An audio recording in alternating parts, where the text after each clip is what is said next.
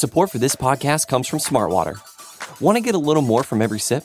Smartwater Alkaline doesn't just taste crisp and pure, it's loaded with everything you need to perform at your best, whether you're running marathons or boardroom meetings. Elevate how you hydrate and pick up a Smartwater Alkaline today. To learn more, visit drinksmartwater.com.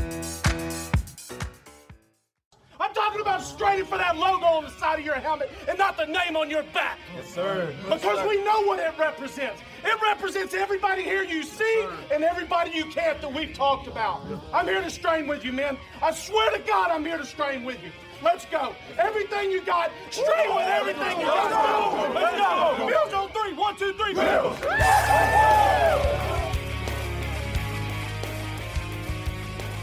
You're listening to the Off Tackle with John Fina show with your host, Joe Miller.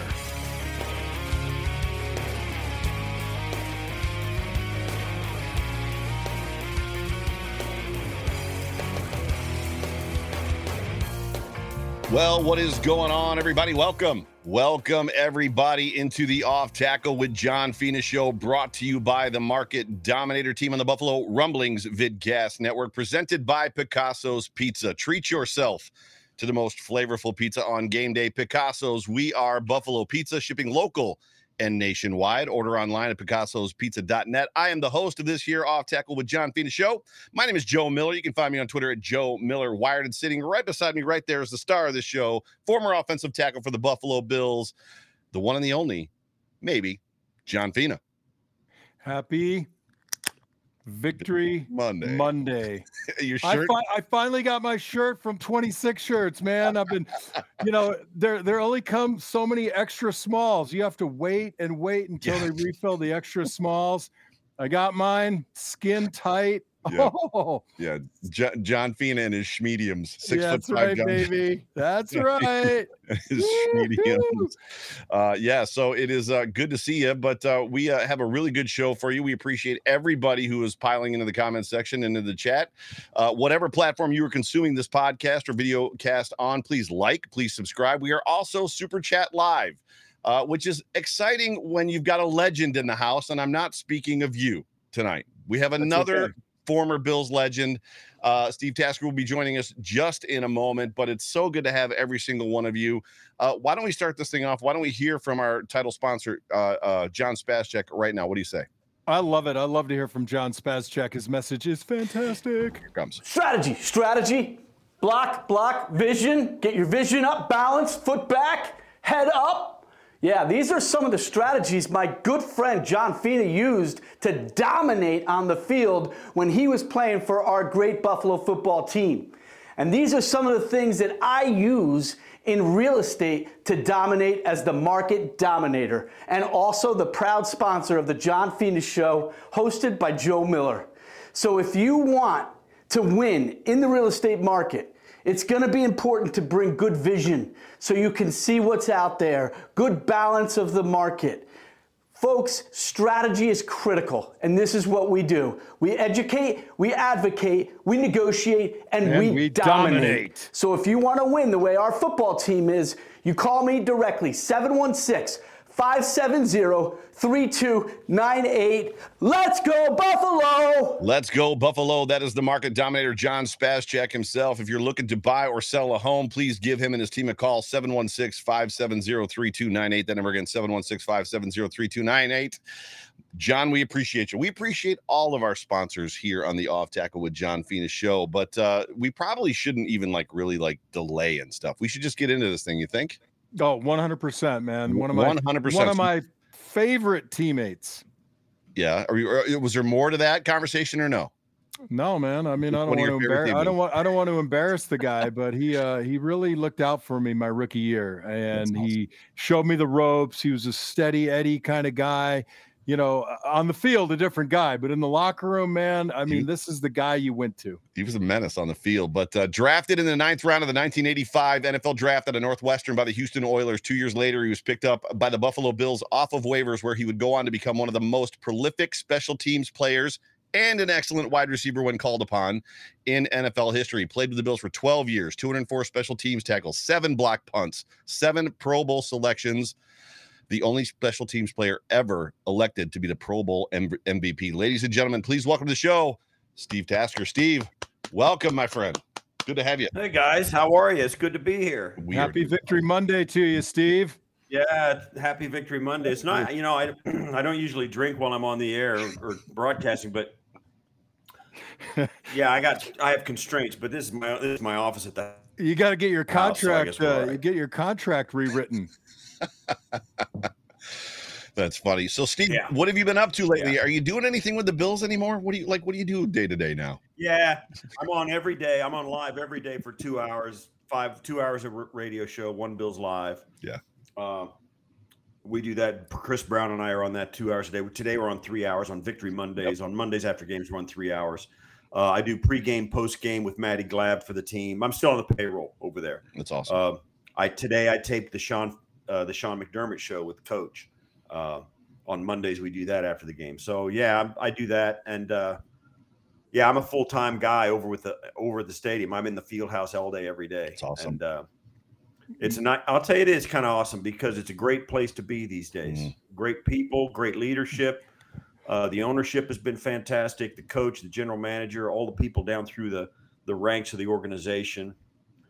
It's really quality place to work. It really is. That's There- awesome. There might have been a few years ago where it was kind of uh, rough going into the field house. I mean, you taking the slings Yeah, and I- arrows from every direction. Right. Well, it's you know, uh, it was a tough spot for the organization to be in. I mean, you're talking about you know pre probably 2013 when Ralph was still owned the team. Um, Ralph was a great owner, loved him, and I owed him a lot. Mm. But for the when I retired, the guy was 80, and you know it's hard to get quality you know coaches and guys to sign on long term to an organization they don't think is going to be owned by that guy in six months and they went that he lived to be 95 so it was a 15 year period where after i left where it was very difficult for them to get quality coaches and stuff like that for the bills not because ralph was you know back but you know ownership's an issue when you're talking about coaches so Uh, yeah, uncertainty, man. You take everything yeah, into account. right? uncertainty Uh, these guys have So, fam- yeah. these guys have families too. They got to weigh every variable when entertaining a job. And so um, it was tough for a long time. Not and, and that's not the only reason. I mean, there were other reasons as well. You know, draft picks and where they stood in the draft and salary cap and things. You know, philosophies and stuff like that. But once Terry Pegula and Kim bought it and took it over, um, you know, they Doug Marrone left the organization under their what he just said I'm done and left. That's you know another illustration of uncertain owners. Um, he left. They hired Rex because Rex, I think they were new to the game. Rex came in and swept them off their feet. Rex is a, a verbose guy, really, you know, he's a gregarious guy. You know, it's fun to hang out with him. I'm sure he swept them off their feet in the interview process. But I'll say this the minute it became real that Rex wasn't the guy, they did not care. He was done. Wow. That- I mean, that's the done. business, though, right? I mean, it, you call it and I, you know, but- it wasn't that way. Hey, it wasn't that way with Ra- you know because they're still on the hook for his salary and all that. And Terry, to his credit, he said, "Hey, I do not care. We're not. I am not living like this. Get me." And then they went. They got consultants. They had people who talked about it, and and the experts come in. What are you looking for in a head coach? Here's what you should look for. The experts uh, in the real world came in and got them on the right track. And of course, they hired Brandon Beane and Sean McDermott, and now they're in the playoffs every stinking year, and they're one of the best clubs in the league. Yeah. So No, uh, uh, Yeah, one of the best quick. clubs in the league, like the secret that we had when we were there.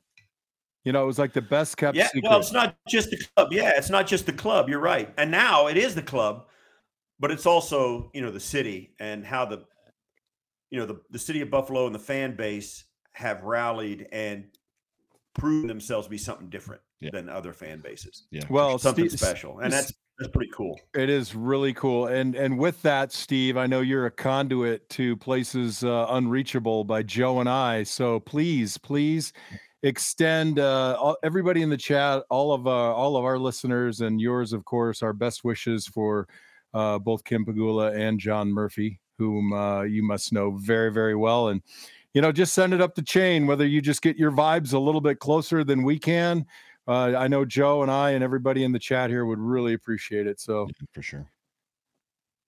Yeah, and and actually, even to that point, absolutely, yeah, going doubling back to even Damar Hamlin, um, and just seeing what that whole situation brought about. And as a man of faith, and John is a man of faith, and Steve, I know you're a man of faith. Just seeing the spiritual awakening that kind of happened through that whole situation across this nation due to you know a Buffalo Bills player. Um, can you real quick briefly kind of take us through because I know that talking with John, I know talking with Jerry Ostrowski, that they were shook as even former players by just what they kind of saw and how things happened. Where where were you at just headspace wise, mind wise, heart wise, spiritually? Like where were you at through that whole process? Um I I was uh I was at the stadium. We were watching because we do live post game, pre game from the stadium. Mm-hmm. So I have to watch the the away games there with with the crew in a control room, and we have a bunch of people there. And when it happened, uh, you know, you know how it is. You, you think, okay, yeah, how long is he going to be down? They'll pick him up and they'll they'll take him off, and we'll get going again. And then when the player, when we come back from a commercial, they went to I don't know if you guys realize they went to like four commercial breaks. Yes, right away. And during, and I didn't know this until later, but a lot of things happened while the national TV audience was away in breaks. There were there was sprinting and guys bringing the defib guy out to the middle of the field. The, they brought the players. They asked the players to surround right. them so that it wouldn't be seen, and that's very unusual. They brought the ambulance up there. All this stuff's going on. That is all of a sudden it became not just another injury. Every player from both sidelines was on the field. Mm-hmm. They were huddled around, and you could see camera shots of the shock and horror and the surprise, the just the unbelievable reaction of some of the players. You know, Damar's teammates, Josh, uh, Tre'Davious White, Stef Diggs, all these guys. It was unbelievable, and I could feel for Joe Buck and Troy Aikman in the booth trying to grab. They don't have anything to say. There's nothing they can right, say. Right. They're looking for anything to say. So their guy John Terry or uh, I think it's I think it's John Terry, John Parry. I'm sorry, John Parry. Parry I think is in the booth with Joe and Troy, and I'm sure he was on the phone with New York saying, "Hey, what's the story? What are we going to do?" And New York, some guy, the guy he calls in New York, which is a commonplace occurrence, probably said, "Hey, usually it's a five minute warm up after this is all done, and we we kind of get it going. That's what usually happens." So. Parry hangs the phone up, looks at Troy Aikman and Joe, and says, "Well, I talked to New York, and they said like a five minute warm up, and they'll get back at it." And so Troy and Joe say, well, we've been told by New York, which technically is true, but it's just it's a procedural thing. It's not what they're going to do, right? Yeah. they come out, hey, it's going to be five minutes, and they're going to go start going. And Joe Burrow's out there warming up. He doesn't know how it's going to go. And when, and I didn't know that I kind of put these pieces together later. When Joe, when Zac Taylor walked across the field and talked to Sean McDermott. You can see Sean talking with his hand over his mouth. Mm-hmm. And Sean, and we heard later that Sean said, "Listen, I don't need to be coaching this team. I need to be at the hospital with Damar." And both coaches were unwilling to proceed. Yeah. Yep.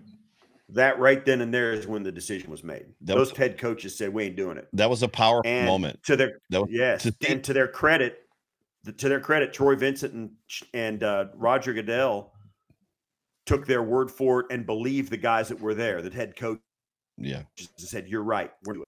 Yeah, you and you, kudos to the league for backing those guys up in that moment. You never see a head coach make his way all the way across the field to the other sideline. When he made that beeline for Sean McDermott, I looked at my wife and my daughter was like, "This game's over."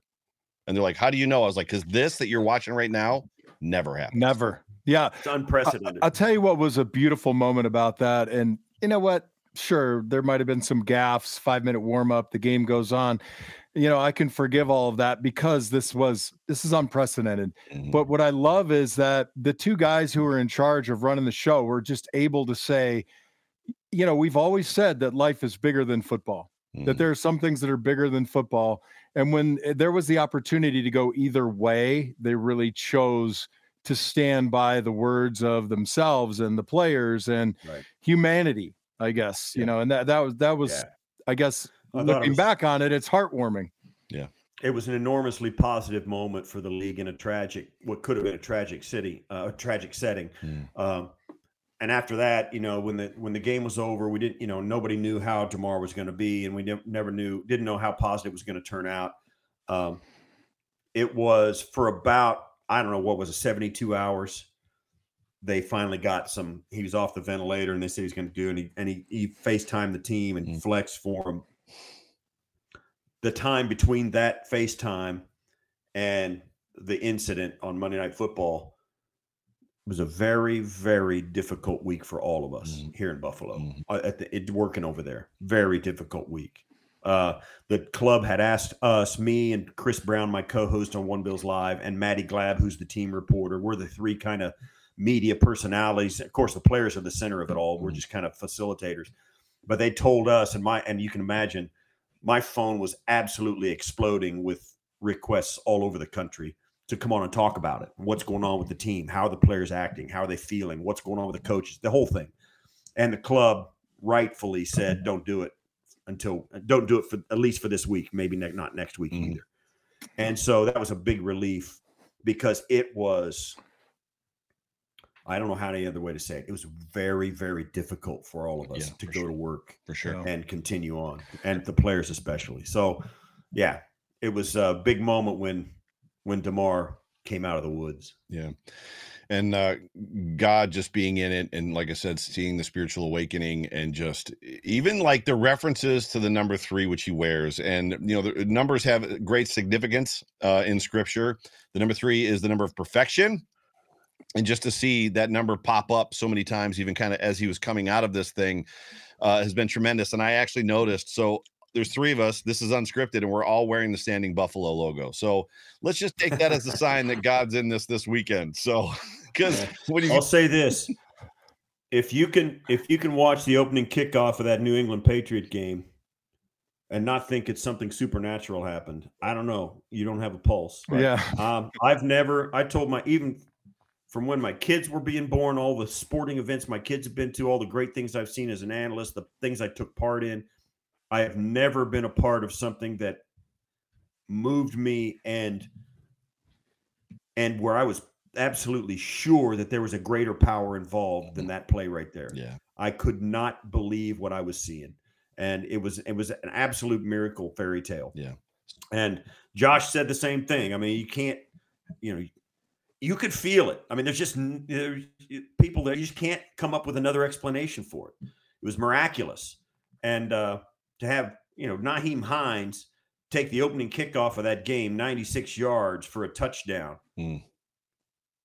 I was absolutely. I was standing up in the radio. I, we watched the game in the radio booth behind John Murphy and Eric Wood. In this case, it was Chris Brown and Eric Wood. We were standing up behind, and I was standing up with both hands on top of my head, screaming. I could not believe it. I lost my mind. Amazing. I absolutely lost my mind. I've never lost my mind at any moment in my career or since over a play like I've lost my mind over that Nyheim Hines kickoff return. Never. It's unbelievable. It's amazing. Well, uh, Steve, thank you so much for just just bringing that back to us and telling us that story because every every every story is unique. All of us, it, it- affected all of us so so much and was so difficult, as you said. Buffalo Rumbling shut down, so like we do a ton of podcasts and a ton of video stuff, and we like I have an, a post game show, the Overreaction post game show that I do every week after the game, and like I canceled that. Like, so we did the same exact thing that the Bills had you do. We just shut it down and we let just kind of the moment be the moment and let's get through this together as a country. So Yeah. thank you again for just just kind of reliving that and letting us know. Let's move to the football game and let's talk about uh this past football game and then we'll talk about uh briefly what's going to happen hopefully in the Bengals game. But before we do, uh John's going to let us know about House Capital real quick. Yeah, Steve, I just want to just want to let you know, man. The next time you're going to buy a house, look, everybody's got a guy, right? But if you need work on your roof, Joe Miller can do it. Heck, I can do your inspection because everybody knows somebody. But when you're looking to get your financing together, Steve Tasker, you need to call Brian Belser from House Capital Corporation because he will be your guy. Brian Belser and House Capital make the mortgage process simple, hassle free, and understandable. At House Capital, their preferred relationships with some of the top lenders give you the edge up in getting the financing you need. Steve Tasker, take it to the house with House Capital. Take it to the house. Give Brian Belser. give Brian Belser a call if you have the opportunity. So let's uh let's start with the uh the, just your overarching high just high level thoughts as we do every single week of this game. Steve, we're gonna give you the floor. So just first glance thoughts on this football game against the Miami Dolphins on Sunday. Uh, Bills are a really good football team, and they have seen the enemy, and it is them. you know, they are their own worst enemy. Uh, I have said it. They I did a thing today on the radio. The Bills over their last 29 games are 25 and four. Uh, no, that's sorry, 24 and five. Wow. Sorry, wow. They're 24 wins, five losses. Of the five losses, two of them are overtime losses by touchdowns. One to Tampa Bay, one to Kansas City. The other three losses are by a total of eight points. They are a tough team to beat. A tough team to beat. Uh, even when they turn it over three times, um, Seven sacks. and they never they ne- they don't seem to be clicking on all cylinders. Josh is throwing it to the wrong jersey. You look up and it's 30 they've scored 34 points. I mean, they are good. They're really really good. And um, it's going to take a, a great effort by the Cincinnati Bengals to beat them. Now the Bengals are good too. They've got some guys and they've got a good defense. They're stacked. Mhm. No question about it. And they looked good early in that Monday night game before it was stopped because of Damar's incident. They, but for me, um, most teams, it has been uh, typical for me that most teams really make some hay offensively early in games against the Bills. Mhm. Yep. One of the things that the Buffalo Bills have done really well with Leslie Frazier as their coordinator and Sean McDermott and the whole crew, they put the screws down and they in game adjust really well, really well. It gets harder and harder and more difficult and more difficult to score on this team as the game goes on. But early on, teams will make hay. Mhm. They will make hay. They'll score some points the first quarter. Teams will, you know, they'll get off to a fa- fast start before the Bills start to to rally. Yeah. Yeah. And uh, offensively, you know, I think teams are really doing their best. Last week, uh, week 18 of the regular season against New England, they did it. And now I think that the Miami Dolphins did it in this last game.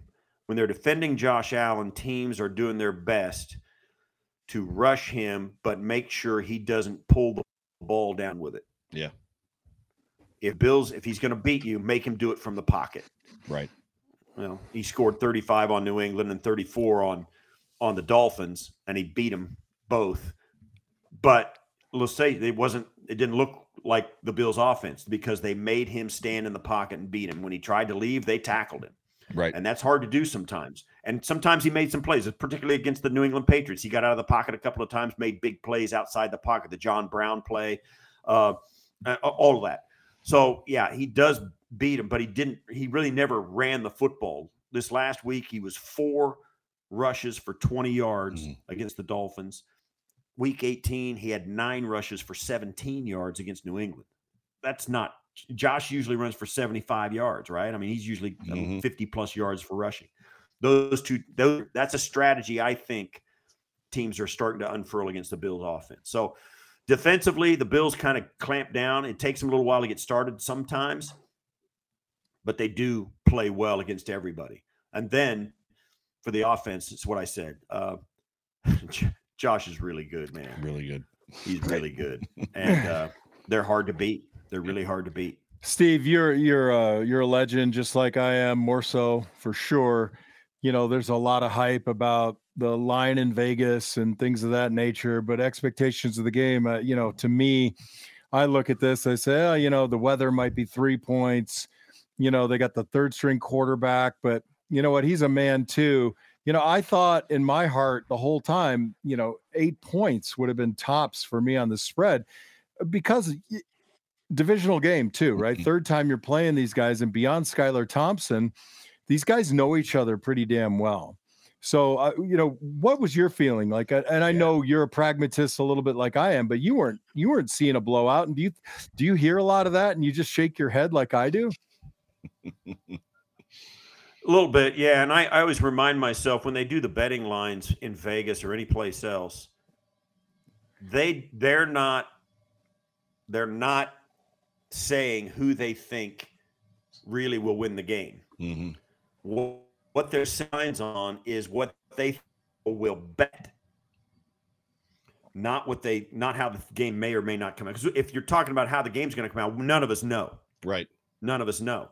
Um, but they're thinking all right i think the public perception is that the bills are pretty stinking good and the dolphins are starting their backup their third string quarterback. Nobody thinks this is going to should be a close game this is and that's what i think that's how they set the line mm-hmm. so for me i the line as much reality as it is public perception and and as you know practices closed. That's right. They just don't know. They just, they don't, just know, don't, know, for sure. For yeah. sure. Well, I, you know, I, I, would like to dovetail on what you said. I'm, I'm in most, mostly agreement with you. To me, um, you know, Josh has enjoyed some pretty free releases on his runs. I think he's a terrific pocket passer. Uh, still could get better, but you know, I look at some of the the pre-snap reads that he's making, and you know, the understanding and it matters too if it's a, a three or four man rush if on the snap he can see if there's a spy or not you know then maybe you're not tucking the ball and running maybe you're maybe you're throwing that up for grabs ball 20 yards downfield or you know just throwing it away yeah. so you know I, I, mean he's a great quarterback. Yeah. uh you know i think that i think there's still more development. Do you where do you see like josh's next step? I think for this offseason, I think one of the things that he does needs work on, and you'll see it particularly early in games when he does the quick release, or if he if he wants to get rid of the ball really fast on a slant or something where he's got a quick check and then come off and go to a different guy real fast on a short route. He's not real accurate when he's throwing those kind of darts. Mm-hmm. Uh, mm-hmm. He's pretty good on a slant where he knows where he's going, comes out and knows one guy. But when he comes off that guy and goes to another guy, unless he sets his feet really quick and lets it go right, he has trouble putting it on the guy. Mm. You've seen some slants, and and we've got a lot of problems with drops, you know, this year in the yep. receiving corps. Some of that's on Josh because he doesn't quite put it in the right spot because he hurries his throw a lot. He's he's got he's got a little arm arrogance, and he knows he can make every throw. Just a little, and it's easy for him. It's easy for him. So he never takes the time to set his feet. And it's not, a, and for Josh, it's not about getting the throw made. It's about mechanics of getting it there and putting it right where you need to put it. Yeah, he can he can throw it everywhere. Yeah, and you're right about I that. I mean, he he doesn't have to set his feet. And he showed that numerous times right. in the game yesterday. You know, he's then, all over the all over the yeah. place, and the ball comes out right. on a dart. But if he does, I think to to your point, if he can get settled a little bit before he makes that throw, the difference of eight to ten inches where it meets the receiver is the difference between a reception and a drop. Yeah, yeah. Yeah, we had okay. a, we had a, especially in the New England game last week. Go ahead. Oh, I was say we had a we had a we had a fun conversation with Drew Bledsoe about five weeks ago you know, probably the only other guy that can talk about arm arrogance to the extent or the level that that Josh can. And we we had a fun little breakdown with just Drew, just talking about just arm strength and the ability to put the ball anywhere you want to yeah. on the football field. So yeah. Yeah. You look at the look at the New England game two weeks ago, and you know, he had like three drops early in that game. One was to Gabe Davis. It was on a slant. It was back on his back off his back leg, you know, behind him. He's down low couldn't even grab it, you know, right. but it, he hits it and it, it drops to the ground. Other throws like that are the ones I'd like to see him clean up. Now, yeah. in early in the season, they were running their offense and they were really efficient. They were staying on the field longer than they did a year ago, but they weren't hitting the big plays like they did a year ago. Yeah. Now, last couple of weeks, it's back to big play, big play, big play. Yeah. But I think that was a little dictated by the defense, particularly in this last game. So I'd love to break that down just real quick, and we can talk about it probably at some other point as well. For me, so sitting in the stands, I was a wreck. So my show, Steve, just so you know, because I'm sure you're not familiar, it's called the Overreaction Post Game Show, and it's about it's based on the fact that Bills Mafia. What do we do? All football fans overreact. So my show is not about X's and O's. It's not about the science of the game. My show is I'm bringing to you, the fan, how I felt on the couch, and more than likely, you felt the same. And there was times in that stadium that I was like nauseous. But the, the moment after the strip sack for a fumble, the the the crowd was deathly silent, not because we were respecting the offense being on the field. We were shell shocked. We couldn't believe the last what four minutes of football that we had watched from the second or the first half of the second half. Um, but on the rewatch, so watching it again today, that was a really good football game. Like when you break it down, Eh, like when you know what the outcome is going to be and you're not stressed out, it was just a good football game. But to your point about the offense as well, you know, there's a, a, a handle on Twitter at yards per pass, and he used to do a lot of just breakdown stuff. And this is the best thing I've heard about this Bills offense in 2022. And I talked about it last night on the show. He said this after the game. He said, I have zero idea how the Bills put up so many points on offense. He said, it just seems like a cluster most of the time. Like just, it's just chaos. He said, and then you look up at the scoreboard and they've scored 30 plus points more often than not. And that just uh, that's like- exactly what Steve said, right? You know, you got you're you're shooting yourself in the foot, and at the same time, you're hitting the end zone to the tune of 31 points, right. yeah, like, 34. it was- I mean, it's it was crazy. Have either of you I'm- seen a team make as many self-inflict inflicted mistakes? So not like Uh, uh, not a, not a, a a- a bad coverage on a d- you know on a defensive play that led up a touchdown, just self-inflicted inflicted mistakes as this team seems to make week in and week out and overcome them. It just seems unreal. I've never seen a team find a way to win more than this team finds. They just find. You said it, Steve, at the top. This is a good football team. Like Yeah, yeah, I, I yeah. They're. Go ahead. I I think uh, you know what you're saying, Joe, and what everybody out there is saying is like, we want and we're aching for seeing the Bills put together the beautiful game. Well, the '90s Bills. And it, I'm old. right, I mean, right, right. there was No, so I get it. much perfection in execution for four years that we were just like, watch this. Like, yeah, I zing know, I know. The field. Yeah, and I, I it's it's crazy right i mean i was uh i was up i was in phoenix uh steve uh with glenn parker jeff wright okay Oh man. All yeah right. and mark maddox you. walking nice. at watching at a, a bills backers bar the bonfire in tempe or chandler and it was a bonfire Oh yeah. I saw your. I saw your tweet. Yeah. yeah it was crazy i'm sitting there with jay spence who also does uh, a couple of shows on our on our network here He's in the comment section right now. yeah, yeah, he's with us tonight, and he and I were like, I, you know, you know, when you're like mixing it up with your buddy, and he's got me in a headlock, and we're jamming each other up, and then all of a sudden, one play later, our hands are at our arms, going on our sides, go, what the hell just happened, you know? And I think Yeah. we're just craving for, I- I don't know if the word is a boring, methodical, um, you know, playbook football. We, I, I think, frankly, a lot of people would just like to see that so their nerves aren't so frayed. Yeah. Well, the worst thing that happened was that Yeah, Buffalo it- Bills Patriots playoff game in Buffalo last year, the perfect game. I mean, that's Yeah, the well, worst that's- thing that's that right. could have happened to Buffalo That's Bills. what I was gonna. That's the one I was gonna mention. You think that's the way every team, every game's got to go, right? Right. Um, and certainly, I'll say this: when the Bills play the way they did that night, and when Josh plays the way he did that night, yeah, they can do that to a lot of a lot of teams, a Yeah. lot of teams. Yeah. Um, but it it's hard to do. I mean, you know how uh, we've never seen it before. It's it's rare that a Yeah. team can put that kind of effort together. Yeah. Um, I I think this you know this game that we just watched uh, and how frustrating it was. You know, with you and the overreaction post. I mean, I get it. I was feeling the same thing, but I'll just say this. Um, this team, when you get down to it, this team plays its best in big moments. Mm. Um, All of them, particularly Josh, and particularly Stef Diggs, and particularly some of the other some of the other guys you can name as well. Milano, Yep. um, Yep. they show up big, Yep. and I think that's going to continue to be the case. That doesn't mean they're going to win every game, but I'll say this: I I don't know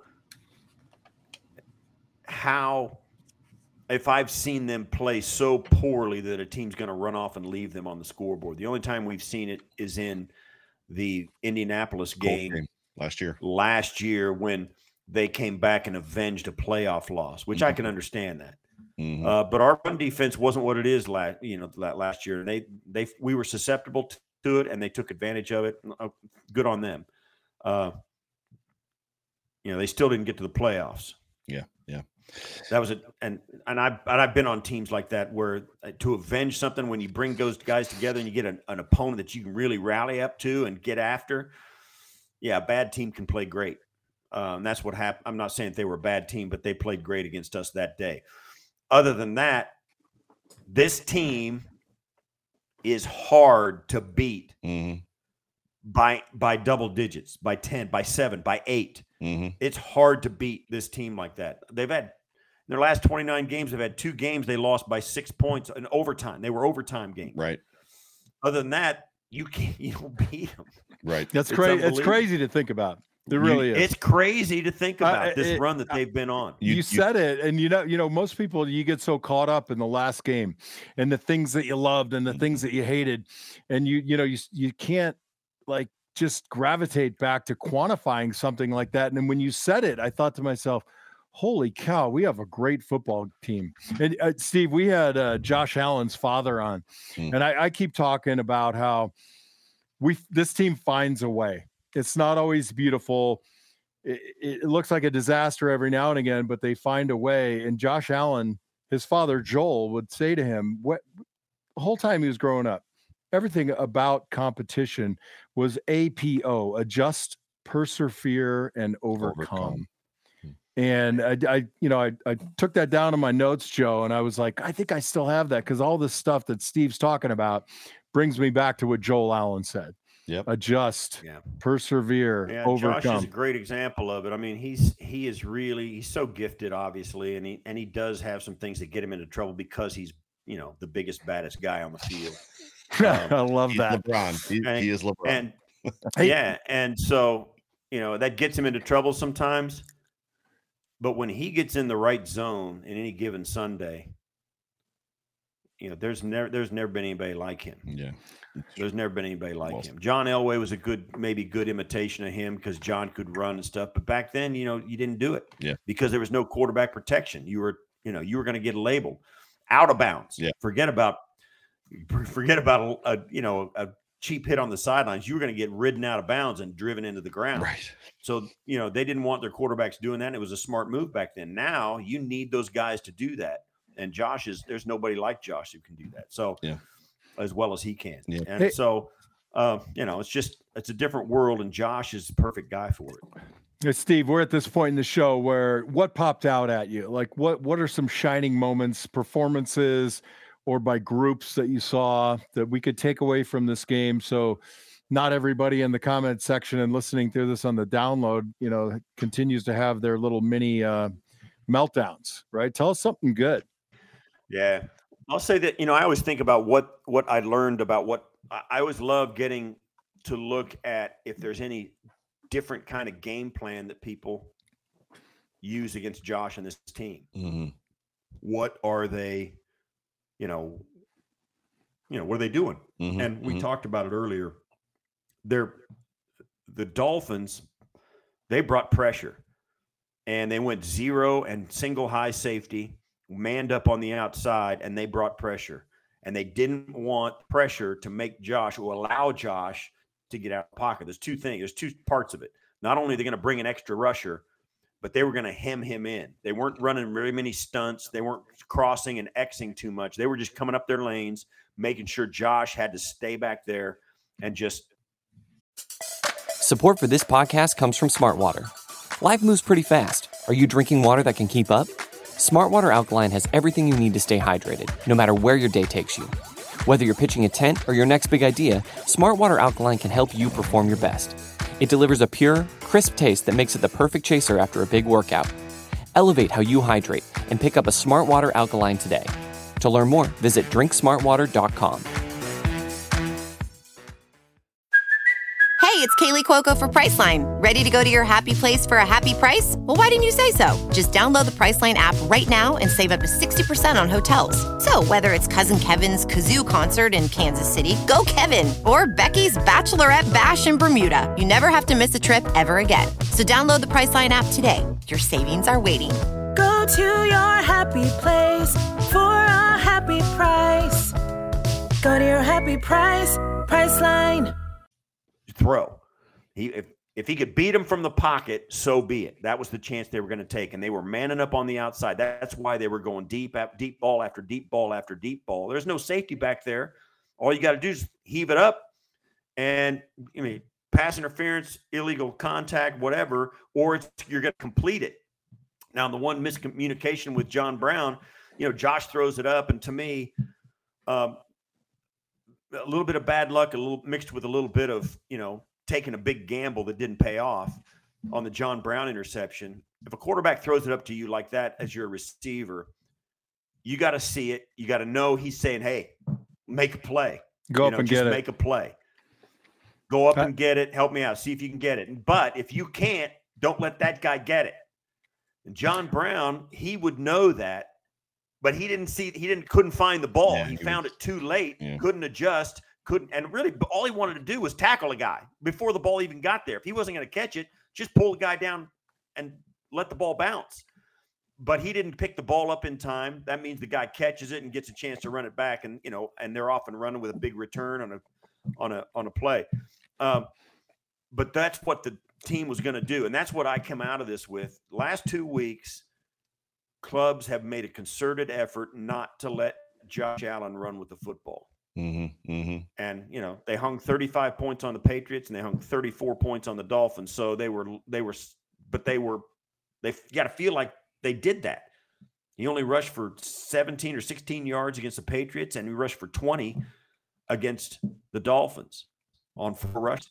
Yeah. That's a different kind of stat line. And if you can start affecting that, maybe you can you can find a way to beat him. And of course, when when you're going zero coverage zero safety with and bringing if you're blocking five and they're bringing six and you're blocking six and they're bringing seven, either they're going to nick you for a big play like the Bills were trying to do, or sooner or later somebody's come free and he has to pop pat the ball and he gets whacked and it's a sack strip fumble and touchdown going the other way or you lay one out on the deep ball and, he- and it's a misadjustment and you get an interception Yeah. so in some of those cases you're going to get a play back and the dolphins to their credit they were willing to take the lumps early Yeah.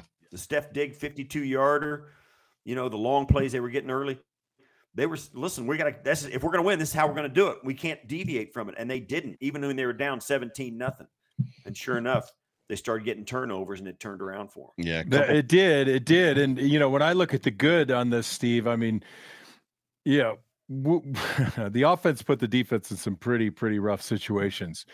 And, you know, everybody, well, if we didn't have those turnovers, blah, blah, blah. But honestly, I think the defense crushed it. It- The Mm. short fields they had Yes. to defend i would agree and everything that they did. agree. And beyond that, the secondary looked tighter than I've seen him in weeks. I, I think you know Elam's getting his confidence. Tre'Davious White, uh, you know, he, he got he had a step on the guy had a step on him. I, I can't remember who it was, but his recovery speed is coming back. He lays out, he takes a swipe at the ball, you know, obfuscates it. The receiver can't make the catch. Um, Milano had, you know, one or two kind of missed tackles, but Tremaine Edmunds looked great. I thought we Mhm. had we had fair to good pressure from the front four, and the and the run stopping was terrific.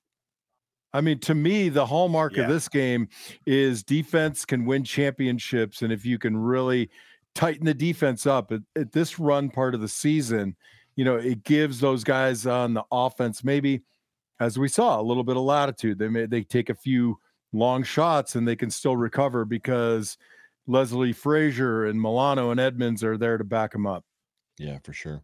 Yeah, I thought I think you're right. I, one of the things I noticed too, because we've struggled at it in weeks past at certain times. I thought the defense as a whole. You mentioned Milano missing a couple of tackles. I thought on the whole, the defense tackled really well yesterday. Really well. I- yeah. there's been games. Where, there have been games when they didn't, and, and it's it sounds simple and it is, but it's not easy. And when you say it, people say, "Of course," but if you watch for it, it's it's evident. The best tackling team is the best defense. Mhm. That's right. The first guy to the football makes the tackle. No extra yards, no broken tackles, no you know the guy get they got to have guys open to get yards and they're not open and first guy there makes a tackle. That happened yesterday. A lot of tackles that were one guy first guy there boom down. Uh, they did a really much better job yesterday than I've seen them do in a while at tackling. And you know, Milano getting two sacks um, and then, you know, um, Boogie Basham getting a sack, Mhm. Ed Oliver getting a sack. Um, Steve, I, I got to ask is you a question. Is it really a sack if you just beat a tight end to the quarterback? I mean, come on. Shouldn't it shouldn't Boogie just get a half a sack for get it. beating a tight end? I mean, is I that hear ya, really a football player? Listen, if a quarterback scrambles around and runs out of bounds a yard deep, it's a sack. It's a I sack. know. I'm Throw the ball playing. away. That's Throw look, away. that's I'm a That's the huge BS I'm a huge fan of, of Basham. When I you know I watched him in college uh, a couple of games and, I'm, and I I didn't know who he was. I kept going, "Who is that guy? He's amazing." yeah. And then when the Yeah. draft came and they're like, "Yo, Boogie Basham from uh, the Demon Deacons," I was like, "Hey, that's the guy." so I'm That's a, the I'm guy. I'm a big yeah, fan.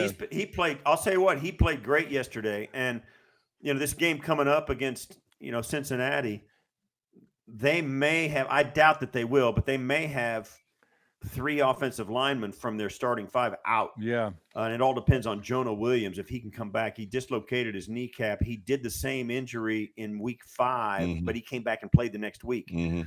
Uh, La'el Collins is not going to be in there, and it Cappa, their guard, he may be back with a with an ankle. I'm thinking at least one or one of those guys, one of Jonah Williams or Cappa, will come back. Uh, maybe both, but they you know still going to be without La'el Collins. So Let- let- I thought the game completely changed. You know this, John. Last night's game against the Baltimore Ravens, everything changed oh, when Jonah Williams went out and they lost to Mhm. an offensive lineman. Yep. Uh, all of a sudden, the Bengals stopped scoring points and stopped moving the football, Yep. and it was all because of a, be, the guys up front being different. we're, Well, you- we're gonna can- we're gonna we're gonna talk about that, but uh, You can and look we're at- gonna you- also we're gonna also talk about uh, James Cook. Yeah, you can look at the Patriots game, the first Patriots game a couple weeks ago when uh Spencer Brown was out and Quessenberry was out there injured and Uche like it's like who is Yeah. this kid? This kid looks like a monster. Like, are we gonna have to deal like is he another Jaelan Phillips? Like all of a sudden the, the the the Patriots have found the next guy, and then Spencer Brown goes out there healthy, and you don't even hear Uche's name in the second game. So yeah, to your point. Yeah.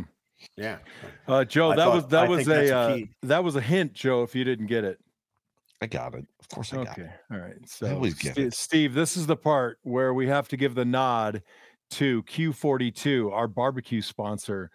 Q42 Iman Azizi makes fantastic rubs and sauces, and we're in the damn playoffs, which means you got to take your tailgate to the playoff caliber level, Steve. if you're not eating Q42 Totally barbecue sauces and rubs, all natural, no filler, crafted in small batches, right here in Western New York, and most importantly, John Fina approved, then you need to go to Q42barbecue.com. That's Q U E 42bbq.com. And as long as the Bills are still playing Steve Tasker, you will save 33%. What? 33? Yeah. Threes and threes, baby. We're going with the threes. You. When you ground and pound in that coupon code, all capital letters, Fina Show, even Steve Tasker, the legend, can smoke and grill and barbecue like me for Victory beer. Monday. And drink beer. Q42barbecue.com. Steve, are you stuff. a barbecue guy? Am I a barbecue guy? Yeah. I'm an. I eat it. I don't do it. You don't do it. Uh, well, Q42 is, uh, dare I say, taking over Western New York. Um, it's really like my wife is a not. She's not an aspiring chef. She's just a gifted cooking person, like John is. John is very much similar. And uh, the Carolina Gold that he has, she just abs- It's funny because I said that last week. Legit, I said last week that my wife loves the Carolina Gold. It's her favorite uh, barbecue sauce. Three days later, two bottles of Carolina Gold showed up in the mail. so Iman, I hear you. I Nice. appreciate you and I love you. So you are Yeah. You are the man. It, it, Steve, it is really good stuff. And I am an enthusiast in the kitchen. And if it sucked, I wouldn't use it. So and just so you know, um, the Q42, the 42, so Buffalo's on the 42nd parallel. So that's where the Q42 comes from. So so that 42 is where Buffalo is at, which is really Oh, I got it. Yeah, I'm. I'm in a village here outside of Buffalo, and and, and the village at the other end of town is called 42 North. So it's Oh, just- very good. Yep. oh, it's nice. uh, the same. It's on that 42 parallel. Yeah. So you caught that reference Yeah. immediately. So let's Steve- move on to the work. Yeah, yeah, let's move on. But Steve, I want you to weave into the work here uh, something that Joe and I were talking about offline earlier. And Joe's contention is basically the setup for this game. if the Bengals are dinged up at offensive line, what are we going to do to take advantage of it? What's the work? Either Leslie Leslie Frazier with game planning or individual performances to take advantage of a softer offensive line. Can I can I jump in just to just kind of no no the show has my name on it. it does have your name, true. So just for context sake, because Steve, you were talking a second ago about the Dolphins defense, and the Dolphins defense. There's a measure of hubris involved in the Dolphins defense, and there's a measure of hubris involved in the Bills defense. And what that hubris is is I don't care what other teams have done to beat you, our next opponent. We're going to game plan and we're going to do what we do. So for the Dolphins, it's it's pretty well known at least this year. You run a zone, a tight zone with a cover two shell, and it limits a lot of Josh's best skills. Run a spy, blah blah blah blah blah. The Dolphins don't care. Single high, zero blitz, whatever. Man, we're going to do what we do, and we're going to beat you our way. The right. Buffalo Bills do the exact same thing. We don't care what the Niners and we don't care what the Chargers did to the Dolphins to basically emasculate two of Tagovailoa. We're going to run our nickel four two out there. We're going to play off coverage. And we're going to beat you our way. So that's kind of where this whole thing kind of right. comes from. So to John's point, like, what do you see this defense doing against a very damaged, hurt, right, maligned offensive line of the Bengals this weekend? Well, I, I don't know. It remains to be seen. I think this is it's unfortunate because this is the exact time of year and the exact situation that you sign a Von Miller for. Mm. Um, it's exactly why he was brought in. Um, and you know you don't have him. I mean, right. He's right. you know he's out with a knee injury. Um, but this is also why you draft AJ Epenesa, why you draft Boogie Basham, and why you draft Greg Rousseau. That's why you draft Ed Oliver. That's why you revamped completely your total defensive line roster. Outside of Ed, you bring in Jaquan, Daquan Jones, you bring in Jordan Phillips, and you bring in Tim Settle, uh, and you turn those guys loose. This these are the games that you do that for, and this is a game where those defensive ends have got to dig deep. They got to win, and they got to win now. If the Bills can get quick pressure or even on time pressure with four guys, they win the game. Right. Uh, they win the game. I agree. That's the blueprint every game. That's I agree. The blueprint yeah. every game. Now they can do it maybe once in a while, sending five, eh, whatever. But if they start having to send six guys to get pressure, if they start having to, you know, go zero, cover one, zero, zero high safeties, go man, and try and get pressure, you know it's going to be a it's going to be a, a, long can you a long day can you as a wide receiver talk to uh because you played wide receiver that was your role outside of special teams there was three there was three instances yesterday that i counted specifically one of them was the Kaiir Elam interception where the dolphins went three wide to a side and there was only two bills defenders out there and then a safety shifted over about 22 yards deep does that when you see that formation, now it worked with Kaiir because Skylar Thompson picked the wrong receiver. He threw it right at Kaiir Elam versus throwing it to the guy that was going to be open. And I know that there's some guesswork in that. But when you see that as a wide receiver, hey, there's three of us out here. We got two in front of us, and one dude is a mile away. Like, is that can you just talk about that formation real quick, offensively, defensively, yada? Like, can you work us through that? Yeah, you don't know what's going to happen until you get out there and line up, right? So having a play called that would be perfect against it's probably unlikely, right? Because you don't know what's going to happen, right? If you have automatic adjusts and you make a little eye contact with your quarterback or one of your other co your teammates out there, and then you've got these adjustments on, you know the adjustments, you run those, and you and you should be able to get somebody open pretty fast. Um, if it's the down and distance where it's third and eighteen it doesn't matter. Mm, you still right. somebody's still got to go 18. Right. right. Right. So they don't care. You can you can get somebody open right away and throw it five yards. We're going to come up and make the tackle. Right. It's going to be fourth and 12. Right.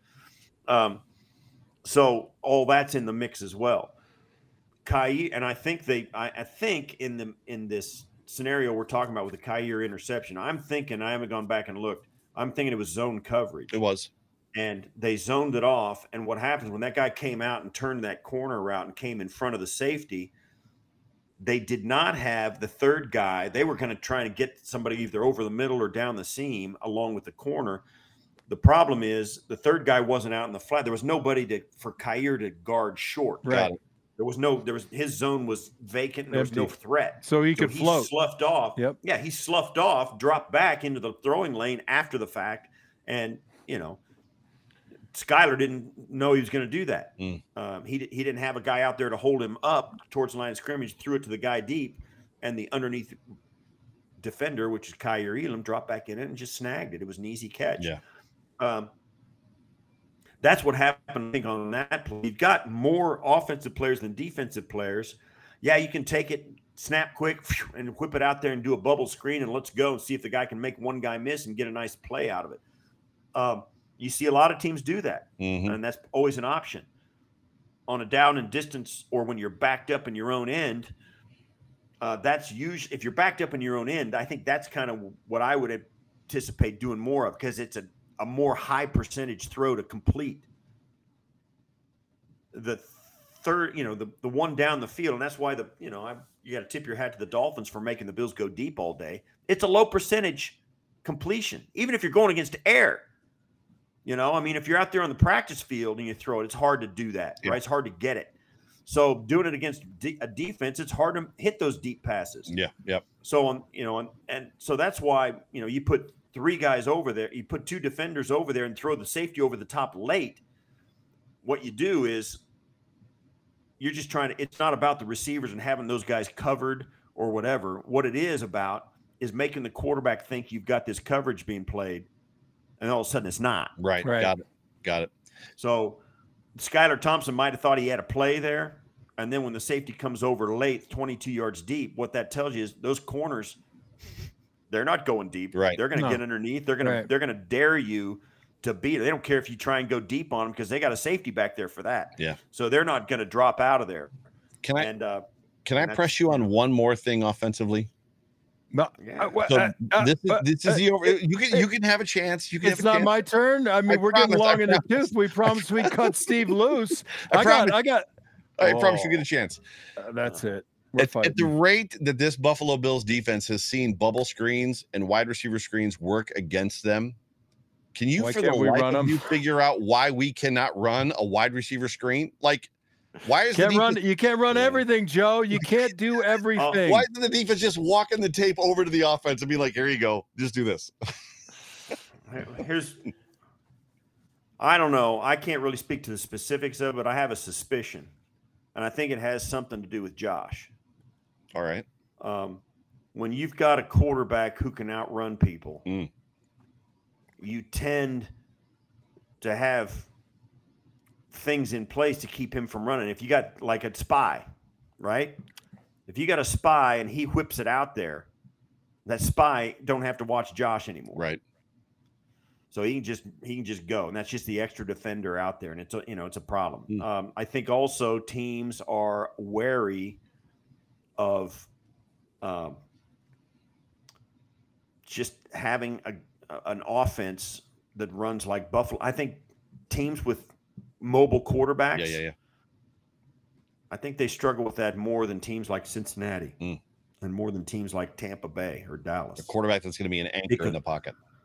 I think a quarterback who can run for some reason, defensive, defensive lineman, whatever, for whatever reason, I think they're just they got their they got their antenna up more for me. I, I it's what I think. I, there may be more specific and more in depth answers than that, Makes sense. But I I- think there's something in the fact that they got a quarterback that can outrun eight defenders Mm. on the field. Um, I think that that makes it hard. It was that way with Daboll too. They tried to run them. They tried. They you know you've seen them try to run it at times, and they just they stink. Yeah.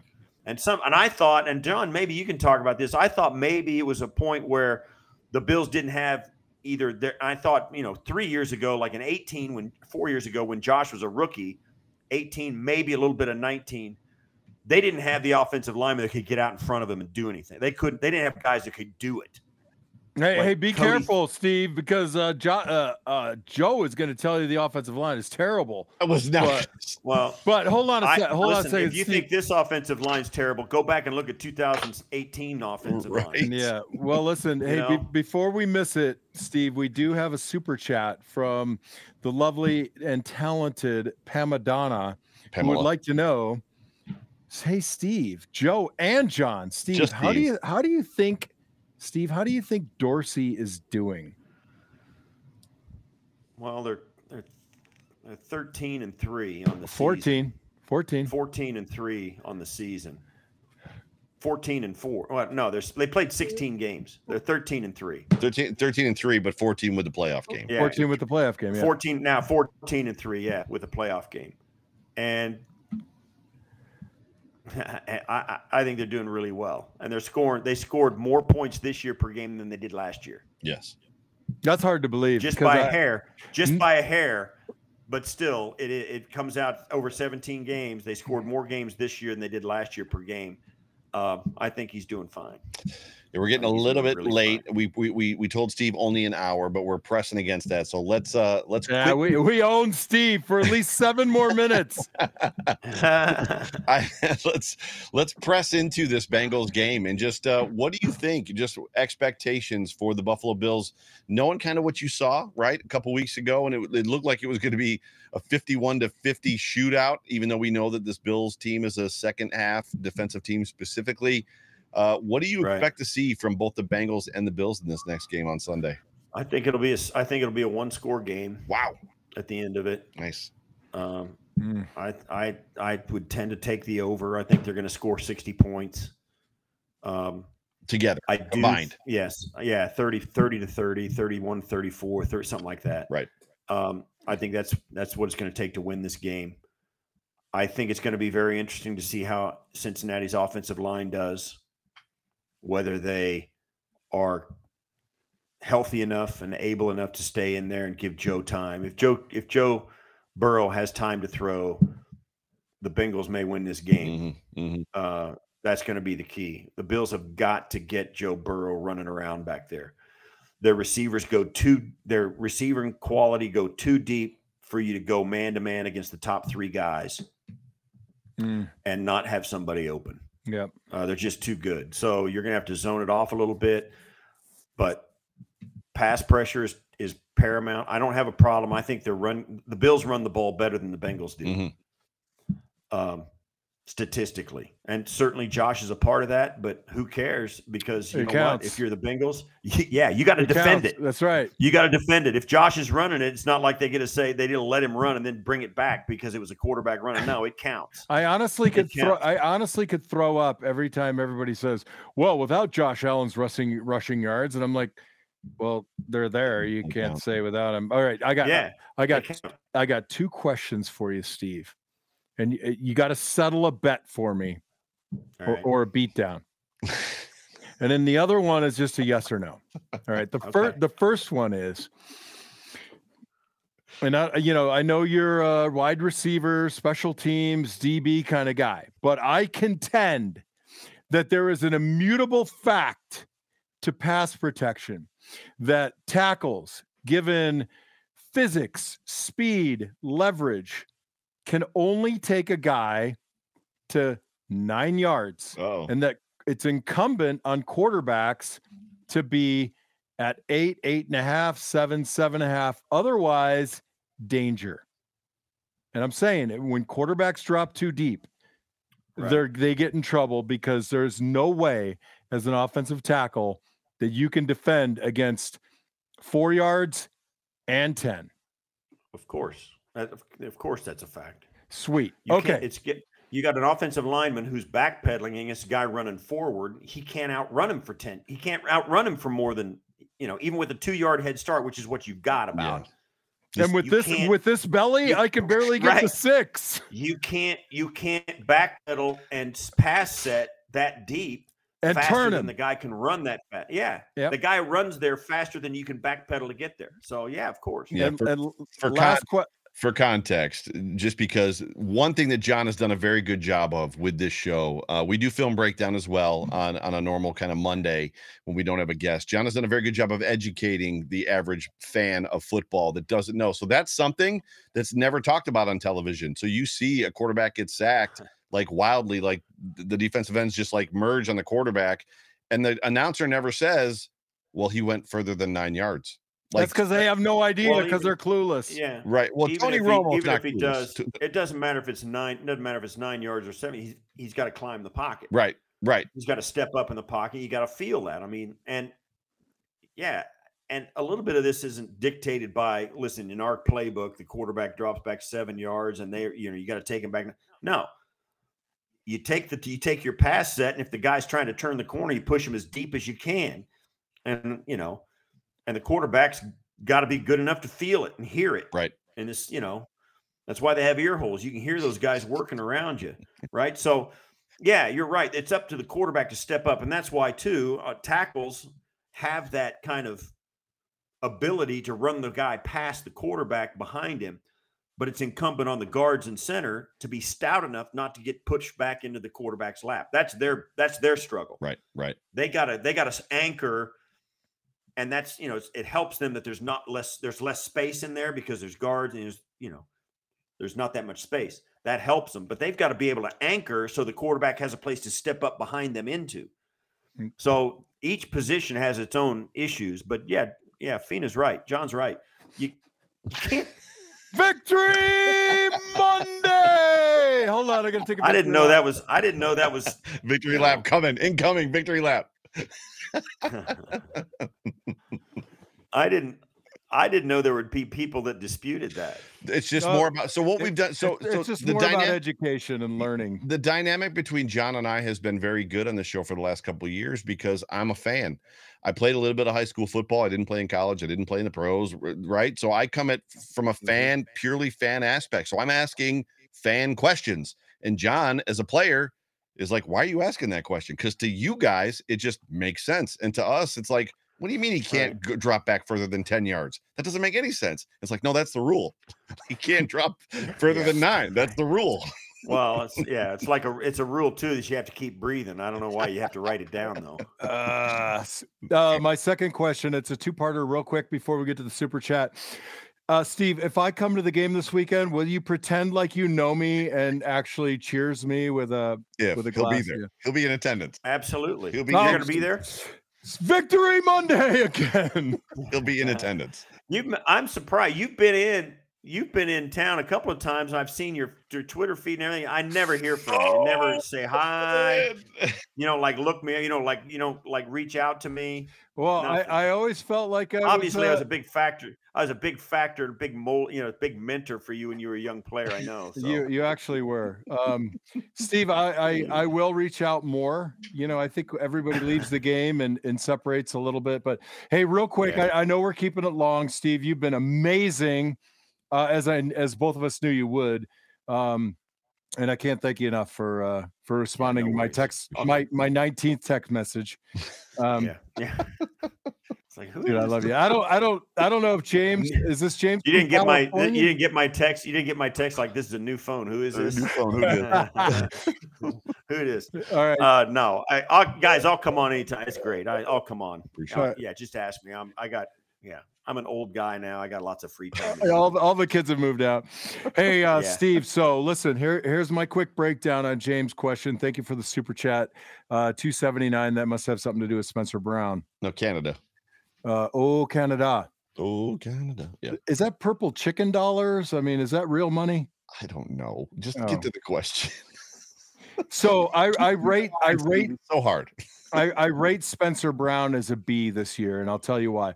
Number one, and Tasker will remember this. Everybody comes for the Buffalo Bills when they're doing well, just as they do for everybody that's winning. You're getting their best Super Bowl effort every time they play our club, Mhm. and it's a tough place for him to be. He just came off of uh, looks like probably a, a decompression surgery in his back. I'm not sure what it is. Maybe a laminectomy, maybe a laminotomy. I don't know. Um, he needs to do a few things. He needs to keep his hips closed and not sexy and wide open and swinging. Can't give up the corner.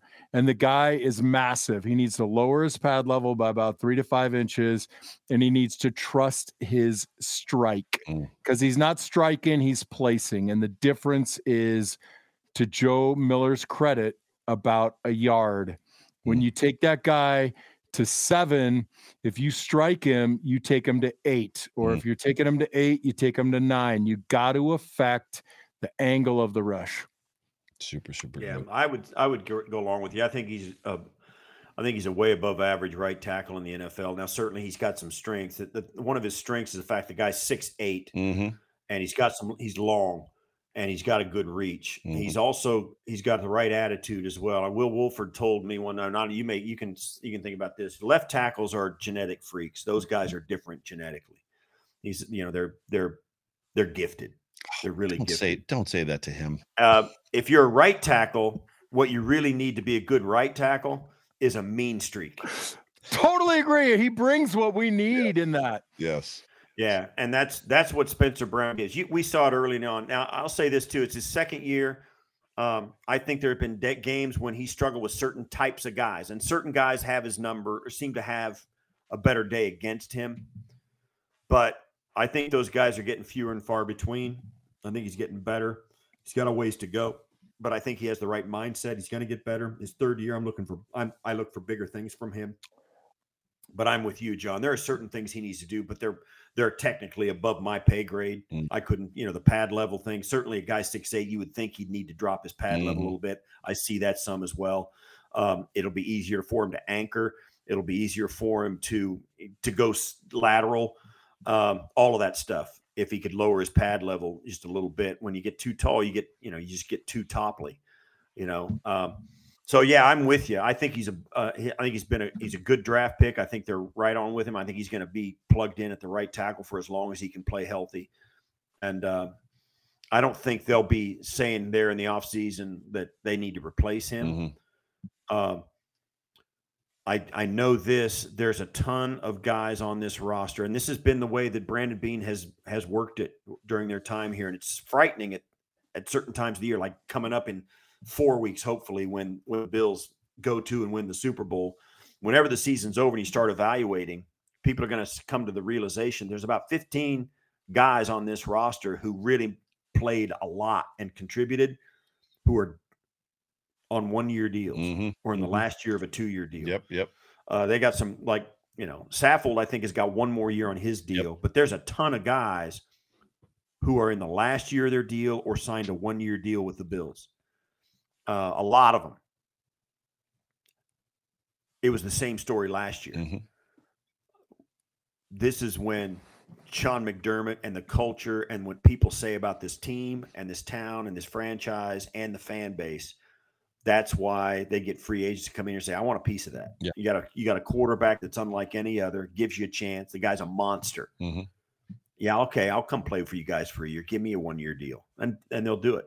Um, so that is one of the things too. So whether Spencer Brown's good or not, they're still going to have a couple of slots on the offensive line where they're going to have to get some guys in. You know, uh, it'll be interesting to see how they work this roster in the offseason. Not we're not there yet, obviously, but Spencer Brown, I think they I think they're pretty happy with the way he's played. One Yes. last question, and then we're gonna get out of here. And I, it's an education question for the fan base. So, Steve, you played football in the NFL, obviously, and you started your career uh, without a visor, and then you went to a smoked visor. Uh, there's a lot of players that wear smoked visor. Ezekiel Elliott is playing right now. He's wearing a smoked visor. Uh, pre-game, Stef and Josh both wear mirrored visors, but they don't wear them in the game. Can you tell the fans real quick the stipulation behind being allowed to wear a visor, specifically a smoked visor versus not? Yeah, you got to have a doctor's note, basically. Yeah. I'll write it. You got to have some sort of condition that makes it better. Yeah, I mean, that's what it takes. Gotcha. I I switched and got a, a visor. Mine was a smoke visor, and I also played with a clear visor for a minute too. I got my cornea scratched. gotcha. That's how it started. Gotcha. Interesting. I got I got my cornea scratched in practice, and I you know I was like, give me something to cover that up. I don't want that to happen again. Gotcha. So that's what you know. That's where that came from. And then after a while, I, I stopped wearing it as well at the end of my career. Yeah, it seems like for a running back and a quarterback, a smoked Fact, visor is pays huge dividends. But yeah, So, let me add my my final comment. Actually, on- no. I'm, I've got. I'm looking at my last. I'm looking at the last helmet I wore, and it does have a visor on it, but it's clear clear, clear. So I, I had a clear I got my cornea scratched. I, I, I had a clear visor on for about three plays. That's about how long it took me to realize that when I engaged with a guy, I was a spitter. So I would literally just spit like my whole visor looked like uh, Buffalo in July in a downpour. Right, windshield. I couldn't see Like a a thing. windshield, I right? was like, I'll get poked in the eye all day long. I can't see anything. That is amazing. Yeah. That's amazing. Ladies and That's right. gentlemen, you have been tuned into the Off Tackle with John Fina show brought to you by the Market Dominator team on the Buffalo Rumblings Vidcast Network presented by Picasso's Pizza. My name is Joe Miller. Uh, just super awesome just to be a part of this group and to be on this show with John Fina with Steve Tasker. Final thoughts, gentlemen. Steve, any final thoughts? No, I'm looking forward to this game. I, I think this is going to be a one score game. I, I, I hope the weather is great um, so the guys can play and we Yeah. can see these two quarterbacks. It's a game that never was. It's going to be three o'clock on Sunday, the early window. Um, and uh, I think this is a game because of what happened in the Monday night game in the first meeting with Damar Hamlin. I think you're going to get like six gazillion people watching this game. I was going to ask you, are you surprised by Um, that, that? That it got the three o'clock Sunday slot? Not a prime time, not a night game? No, that's a that's a no, that's a monster slot. Oh, is it? Gotcha. The four the, the four twenty five slot on Sunday afternoon is a monster slot. That's the slot of the week. Okay. That's why those four twenty five games on Sunday are big deals. Gotcha. You go they go national and uh yeah, they'll be I don't know, there'll be fifty million people watching that.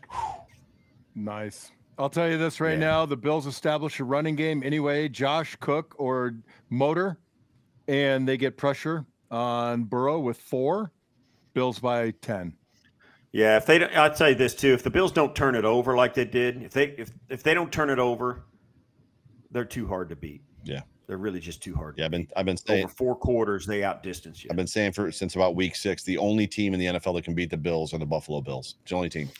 So, I told you, I told you, they have seen the enemy, and it is them. yeah, they're good. their own worst enemy. Well, everybody, enemy. ladies and gentlemen, on behalf of Buffalo Rumblings, myself, John Fina, Steve Tasker. Tomorrow, Jay Spencer King on the Code of Conduct has Levi Wallace. Wednesday in the Hump Day Hotline, Sal Capaccio will be joining us. Uh, Thursday, I believe, the Reed the the After the Snap podcast with Reed and Blake Ferguson, and then uh, also the Jerry Ostrowski show, the Three Man Rush. So, for myself, for John, for Steve, for all of us here at Buffalo Rumblings, go Bills!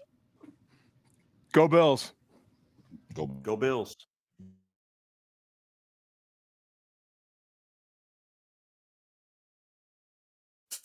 Support for this podcast comes from Smartwater. Want to get a little more from every sip? Smartwater Alkaline doesn't just taste crisp and pure, it's loaded with everything you need to perform at your best, whether you're running marathons or boardroom meetings.